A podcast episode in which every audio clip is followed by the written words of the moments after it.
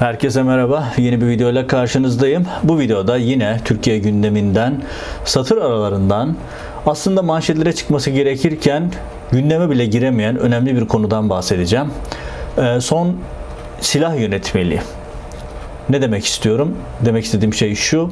6 Ocak 2021'de resmi gazetede 3374 e, sayılı resmi gazetede bir yönetmelik değişikliği yayınlandı.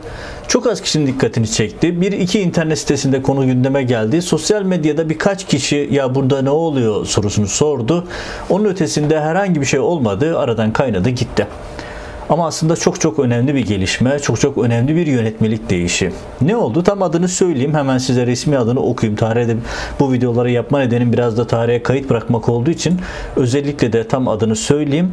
Türk Silahlı Kuvvetleri, Milli İstihbarat Teşkilatı, Emniyet Genel Müdürlüğü, Jandarma Genel Komutanlığı ve Sahil Güvenlik Komutanlığı taşınır mal yönetmeliği taşınır mal yönetmeliği. Ne anlama geliyor? Uzman olmayanlar için bir şey ifade etmiyor. Gerekçesi neymiş değişikliğin? Deniyor ki gerekçesi aynı şekilde yönetmelikte var. Milli güvenlik, kamu düzeni ve kamu güvenliğini ciddi şekilde tehdit eden terör, toplumsal olaylar ve şiddet hareketlerinin meydana gelmesi durumunda TSK'nın silahlarının, araç gerecinin emniyete ve MIT'e devrini düzenleyen bir genelge. Tabi genelgenin ikinci boyutu var ki asıl ikinci boyutu bence birinci boyutundan daha da önemliydi. Ama o konu hiç gündeme gelmedi. Kimse oraya bile bakmadı. Şimdi önce birinci maddeden başlayalım. Yani nedir bu? Niye böyle bir değişikliğe ihtiyaç hissedildi? TSK'nın silahları neden emniyete ve MIT'e devredilme ihtiyacı hissediyor ki de bu bakan onayıyla yapılacak. Hani Türkiye'nin siyasi atmosferini düşünürseniz bakan diye bir zaten özgül ağırlığın olmayan bir makam bakanlık her şey saray demek ve oradakiler de direkt sarayın talimatıyla TSK'nın silahlarının emniyete MIT'e devridir. Kaldı ki son dönemde yani özellikle bir yıl önce MIT'e ve emniyete ağır silah ithal etme yetkisi de verilmişken ikinci bir düzenleme niye yapıldı? Acaba ne oldu? Terör ve toplumsal olaylar ve şiddet hareketleri derken bir şey mi bekleniyor ya da bir şeyin altyası mı hazırlanıyor? İşte bu videoda buna bakacağız. Şimdi bakan onayıyla MIT'e ve emniyete devredilmesi gereken silahlar, TSK envanterinde olan silahlar neler? Ağır silahlar. Tabancadan bahsetmiyoruz. Ee, G3 tip piyade tüfeğinden bahsetmiyoruz. Çok daha ağır silahlar, roketler, füzeler, uçaklar, tanklar adına ne derseniz deyin. Her şey var. Peki bu niye geldi? İlk akla soru şu. Yani ne oldu? Niye böyle bir şeye ihtiyaç hissediyor hükümet sorusuna bakalım. Şimdi önce mevzuata bakalım. Birinci madde olarak. Yani bu yeni yönetmeliğin uygulanması için bir şeyin eksik olması lazım. Bir şey eksik miydi ki bu yönetmelik değişikliğine gidildi? Şimdi mevcut yürürlükte olan şey nedir? Yani bir ilde Ankara, İstanbul, İzmir ya da işte ne bileyim Diyarbakır ya da Trabzon her neyse herhangi bir ilde bir olay meydana geldiğinde oranın güvenliğine ilgili olarak mevcut yasalar bütün yetki valilere veriyor. İl İdaresi Kanunu 11. maddesinin D fıkrası der ki eğer il sınırları içerisinde emniyet ve asayiş ile ilgili e, düzeni sağlama görevi valinindir. Eğer emniyetle ilgili bir olay olduğunda herhangi bir sorun çıktığında valinin emrinde bulunan kolluk güçleri yetersiz kalırsa vali askerden, sahil güvenlikten ya da jandarmadan yardım isteyebilir. Bu zaten mevcutta olan bir şey. Hani bunu istediğiniz zaman otomatikman onun beraberindeki silahları da istemiş oluyorsunuz. Çünkü hani vali emniyeti, askeri, jandarmayı çağırdı ama siz gelirken silahlarına zor da bırakın demeyecek. Onlarla zaten onları da beraberinde çağırıyor. Yani görünüşte açıkça görüldüğü gibi bu yönetmelik için bir gerekçe yok. Zaten mevcut yapı buna müsait. Peki Uygulamalar nasıl? Yani kanun buna müsait. İl idaresi kanunu valilere her türlü yetki veriyor. E, Erdoğan rejiminde valilerin de artık sarayın bir parçası olduğunu, partili valiler olduğunu hepimiz biliyoruz. Artık valiler devlet valisi değil, partinin valisi. Tek parti rejiminde olduğu gibi şu anda da AKP valileri var. Ve bunlar yani büyükelçilerde olduğu gibi valilerde de, emniyet müdürlerinde de, bütün bürokraside de her şey saraya bağlı. Yani valinin yetkisi genişken bu düzenlemeye niye ihtiyaç sorusunu, ihtiyaç hissedildi sorusunu kafanızın bir kenarında tutmanızda fayda var. Peki pratik tecrübelere bakalım. Şimdi büyük çapta terör olayları olduğunda Türkiye'de neler oldu? En büyük çapta terör, terör olayları olduğunda işte Ankara gar patlaması. Trajik bir olaydı. İşte Merasim Sokak'ta 15 Temmuz'un altyapısını hazırlarken özellikle çok dikkat çeken bir olaydı. Merasim Sokak'ta Ankara'daki büyük patlama sonrası yaşanan olaylar. İşte İstanbul'daki büyük patlamalar, büyük terör olayları. Bunların sonrasında ne oldu? Bunların sonrasında polis ve jandarma aslında e, güvenliği sağlamaya yeterliydi. Yani e, bugüne kadar yaşadığımız olayların içerisinde polisin yetersiz kaldığı bir terör hadisesi yok. O zaman terör hadisesi karşısında zaten kaldı ki biliyorsunuz e, asayiş olaylarına müdahale için direkt saraya bağlı özel birlikler oluşturuldu Ankara İstanbul'da ve bu Türkiye'nin bütün illerine yayılıyor. Yani özellikle saraya bağlanmış bir özel bir birim var. Ekstradan böyle bir birim daha kuruldu. Yani böyle bir söz konusu bir zaaf söz konusu değil terör. Peki toplumsal olaylarda durum ne? Toplumsal olaylarda da dikkat çekici hadise yani bugüne kadar gördüğümüz en büyük toplumsal olay Gezi Parkı olaylarıydı. Hatırlarsınız Gezi Parkı olaylarına Türkiye'nin muhtelif şehirlerinden neredeyse tamamından bir iki küçük yer hariç katılım oldu. Milyonlarca kişi katıldı ama yine ciddi anlamda bir güvenlik zaafı oluşmadı. Yani terörde ve toplumsal olaylarda ciddi bir zaaf söz konusu değil. Peki o zaman soru şu. Bu ihtiyaç neden? Neden TSK'nın silahları ağır silahları çünkü polisin hatırlatıyorum geçen yıl 2020 Ocağı'nda meclisten özel bir yasa çıkartıldı. Polise ve MIT'e ağır silah ithal etme yetkisi de verildi. Yani aslında şu anda emniyetin elinde MIT'in elinde ağır silahlar var. Hatırlatalım 28 Şubat döneminde bundan işte 97-98'de e, özellikle o dönemin muktedir olan askerler emniyetin elindeki bütün ağır silahları almışlardı. Şimdi daha sonra özellikle 15 Temmuz'dan sonra Türkiye'nin yeniden dizayn edilmesi sırasında sarayın talimatları doğrultusunda, sarayın istekleri doğrultusunda yönlendirilen, yeniden dizayn edilen bütün bürokrasi de emniyette o kapsamda yeniden dizayn edildi. Zaten ağır silahları vardı. Ekstra neden ihtiyaç duydu? Şimdi bu soru çok çok önemli bir soru. Burada birkaç boyut var. Şimdi gelelim işin ikinci boyutuna yani yönetmeliğin ikinci boyutuna geçmeden birinci boyut birinci bölümünün analizini yapalım. Şimdi bu TSK'nın zayıflatılması, TSK'nın çökertilmesi demek. Neden? Zaten TSK 15 Temmuz'dan bu yana çökmüş durumda. Daha ben bu videoyu çekerken yeni operasyon yapılıyordu. İşte yine FETÖ çuvalın içerisinde yüzlerce kişi gözaltına alındı. İki generalden bir tanesi atılmış, tasfiye edilmiş. Kurmay subaylarının %90'ı tasfiye edilmiş. 25 bin doğrudan dolaylı atımlarla birlikte yaklaşık 50 bin civarında subay subayını tasfiye etmiş bir TSK'dan bahsediyoruz. Yani Erdoğan'ın çok temel bir özelliği var. Şunu tekrar altını çizerek hatırlatayım. Erdoğan şunu çok sık yapar. Eğer bir şeyi ele geçiremiyorsa onu etkisizleştirir. Kendi sahip olduğu yapıyı güçlendirir. Mesela medyadan örnek vereyim. İşte İpek Medya grubunu ele geçiremeyince onu yasa istismarıyla ele geçirdi, kapattı ama aynı zamanda işte sarayın emrinde olan sarayın medyasında kamu imkanlarıyla onları reklama boğarak kamu imkanlarını vererek güçlendirdi. İşte sabah ATV'den başladı sonra diğerlerine gitti. Aynı şeyi askeri konularda da yapıyor. Burada da TSK'yı zayıflatırken kendi emrinde olan %100 biat etmiş olan emniyeti ve MIT'i MIT'in tamamının biat ettiğini söylemek için erken ama sonuçta bu iki yapı Hakan Fidan'ın başında olduğu MIT'le birlikte zaten emrinde Süleyman Soylu'nun başında olduğu İçişleri Polis zaten tamamen saraya bağlanmış durumda. Burada TSK'yı zayıflatma, MIT'i polisi güçlendirme birinci madde bu. Tabi şunu göz ardı etmemek gerekiyor. Erdoğan başında Hulusi Akar olsa bile yani sarayın emrinde hazır oldu olan Hulusi Akar olsa bile kendi ordusuna ihanet edip bütün TSK'yı saraya bağlayan Hulusi Akar olsa bile hala TSK'ya güvenmiyor. TSK içerisinde %100 biat ettiremediği kişiler, gruplar olabilir düşüncesinde Erdoğan ve dolayısıyla her aşamada TSK'yı biraz daha tırpanlıyor. Zaten FETÖ operasyonları, ankesörlüğü, bayloktu ya da gezi tanıklı vesaire değil zaten cenderede tuttuğu bir yapıydı TSK. Bu operasyonda da elindeki silahları da almış oluyor. Böylelikle polis MIT daha da güçlenmiş olacak. Peki neyin e, hedefi? Yani neden toplumsal olaylar bekleniyor? Türkiye'de toplumsal olaylar niye çıkabilir? İşte burada temel motivasyon yine politik motivasyonlar ortaya çıkıyor. O da nedir? Yani Erdoğan kaybedeceği bir seçime girmek istemiyor. El seçimi girer de yani seçime giderken zaten son günlerde Türkiye'de görüyorsunuz Erdoğan adını bile kimsenin bilmediği siyasi partilere ziyaret ediyor. Erdoğan bile ediyor yani düşünün e, ayaklarına gidiyor. Onlara imkanlar tanıyor ki işte siyaseten alanını büyütmeye çalışıyor. Bir taraftan MHP üzerinden HDP'yi kapatmaya çalışıyor. Bir taraftan İyi Parti'yi bölmeye çalışıyor. Bir taraftan CHP'ye e, Muharrem İnce üzerinden operasyon çekiyor vesaire. Yani Erdoğan bir kere siyaseten alanını büyütmeye, rakiplerini küçültmeye çalışıyor. Ama aynı zamanda şunu yapıyor. Ne yapıyor? HDP'yi kapatma hamlesiyle kendine müzahir bir kadro oluşturmaya çalışıyor.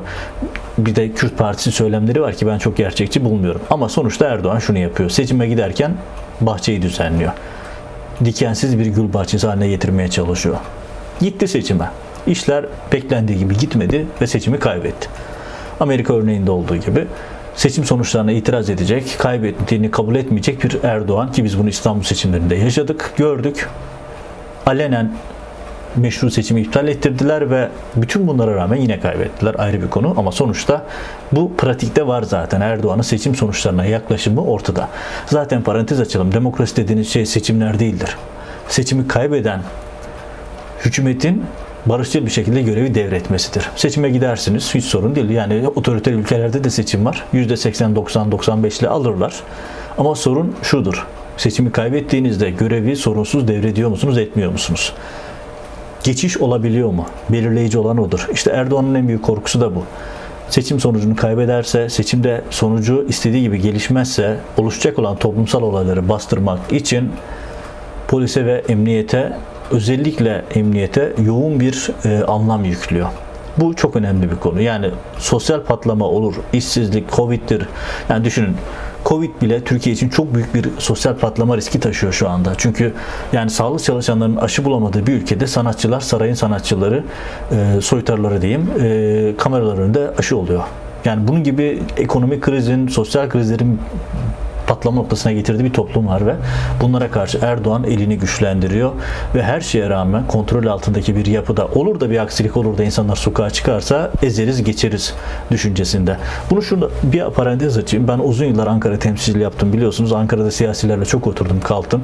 Erdoğan'ın şu ifadesini bizzat dinlemiş insanlardan ben de dinledim. Yakın bürokratlarından. Sokağa çıkarlarsa ezer geçeriz. Erdoğan'ın kafa yapısı bu.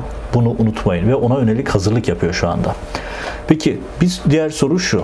Bunları kim nasıl kullanacak? Şimdi Erdoğan bunları yapıyor ama bunları kim nasıl kullanacak? Yani sonuçta bu silahları emniyete MİT'e devrettiniz. Yani uçakları, tankları, topları, ağır silahları, dronları kullanacak yapı emniyette ve MİT'te yok.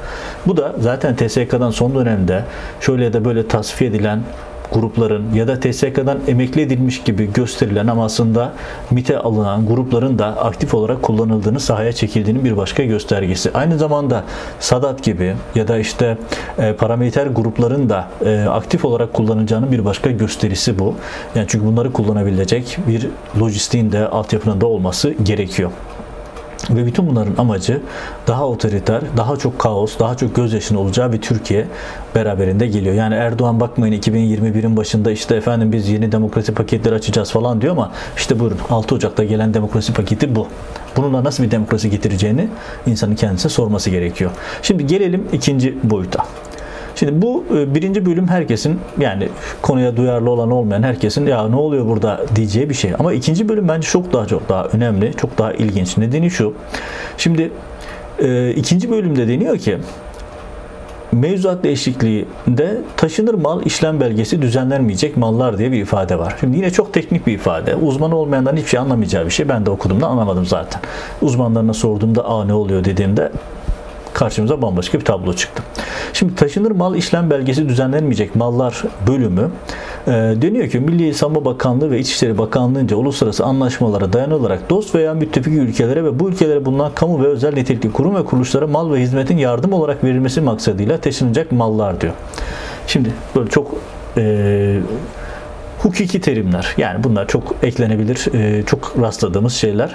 Şimdi dost ve müttefik ülkelere silah ve gereç vereceğiz demektir bu.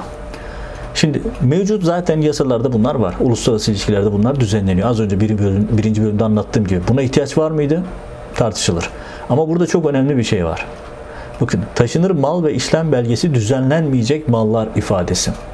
Şimdi yine dediğim gibi çok teknik gelebilir ama yani şimdi şu var. Taşınır mal işlem belgesi dediğiniz şey nedir biliyor musunuz? Kimliktir, nüfus cüzdanınızdır. Sizin her şeyinizdir. Yani bir ürünü, e, bir silahı, bir tankı, topu, drone'u, benzeri bir şeyi, işte SİHA'yı bir yere göndereceksiniz. Onun bütün verileri oradadır.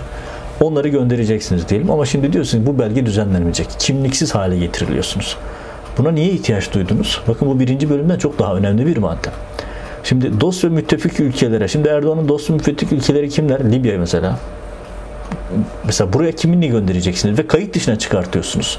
Buraya göndereceğiniz silahlar envanterden düşülüyor, kayıttan düşülüyor. Yani Şimdi bugüne kadar Suriye'ye MİT üzerinden silahlar gönderdiniz. Bir şekilde patladı. Sağdan soldan çıktı vesaire. Bunların hepsi silah kaçakçılığı yapılıyordu. Bunlar MİT tırları dedikleri şey aslında milli mesele dedikleri şey daha önce kaç videoda anlattım. Silah kaçakçılığıydı.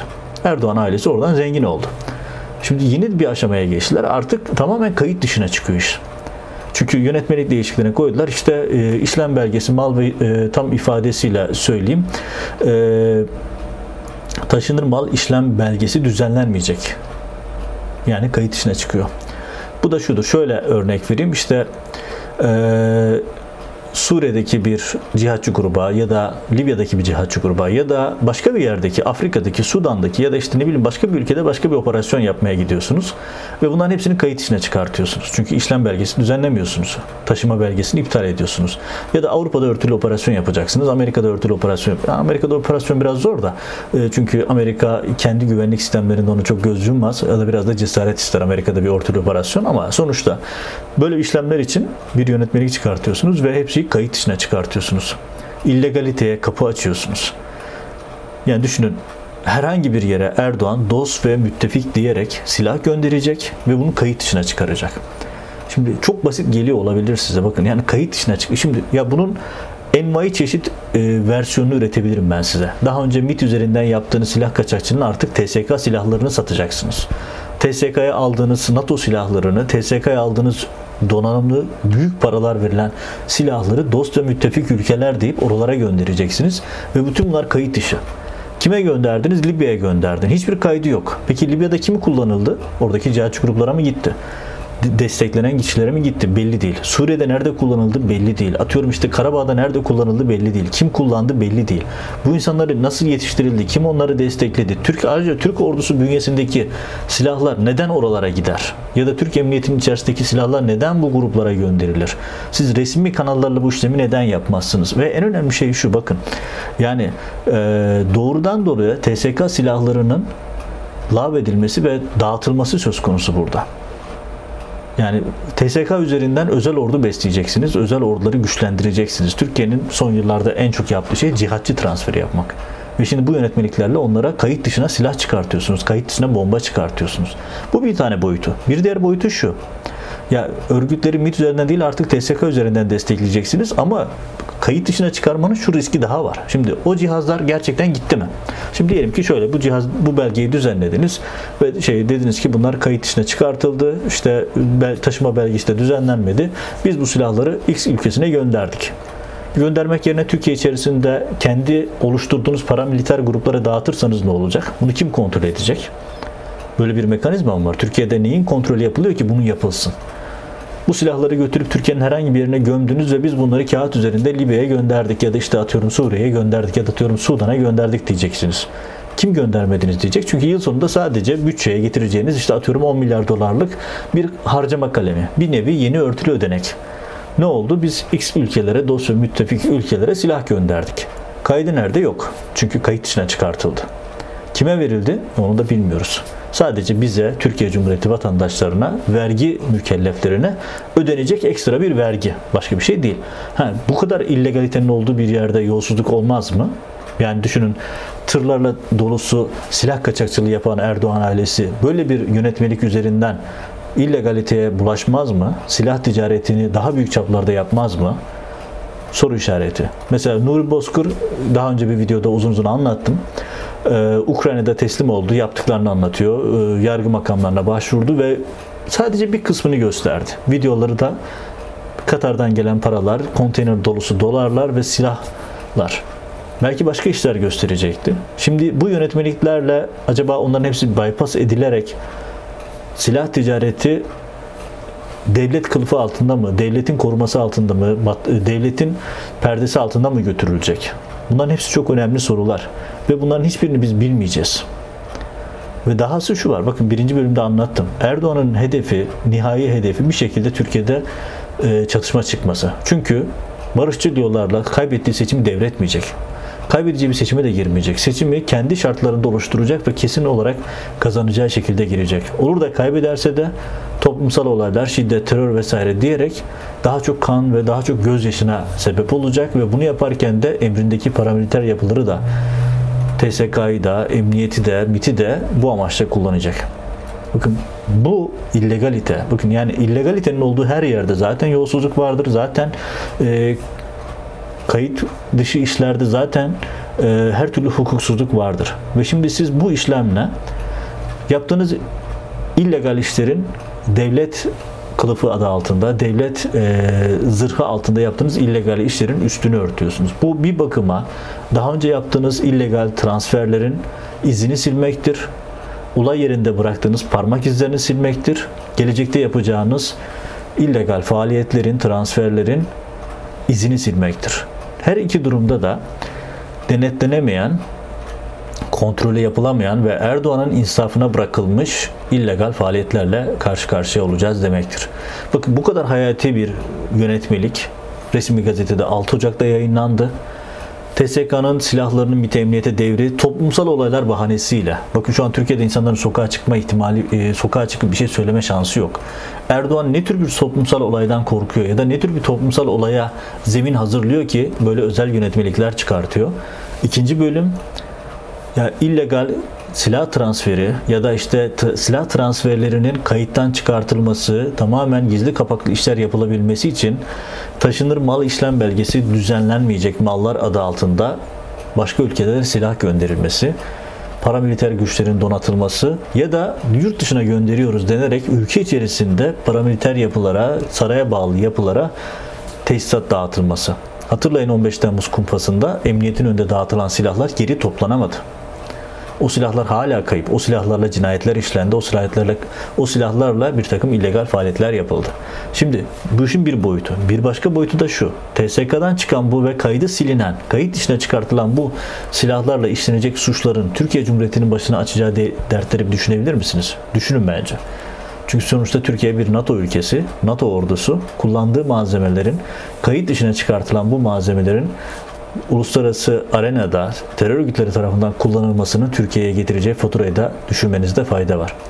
Özetle söyleyeyim, Erdoğan rejiminin medyasında zaten bunlardan bahsetmek mümkün değil. Siyasetin gündeminde maalesef yer edemedi. Çünkü siyasi partiler özellikle de muhalefetteki birkaç cılız partinin gündemi tamamen Erdoğan'ın belirlediği çerçevede devam ediyor. Böyle bir yönetmenin çıktığı bir ülkede siyasetin ayağa kalkması, medyanın ayağa kalkması, baroların, hukukçuların sorması gerekirdi. Ne oluyor? Neden böyle bir kayıt dışına çıkma ihtiyacı hissettiniz? Neden TSK'nın silahlarını emniyete, polise devret, MİT'e devretme ihtiyacı hissediyorsunuz? Bu neyin hazırlığı diye sorması gerekirdi. Sormadılar. Ben buradan video ile sorayım. Tarihe not bırakalım.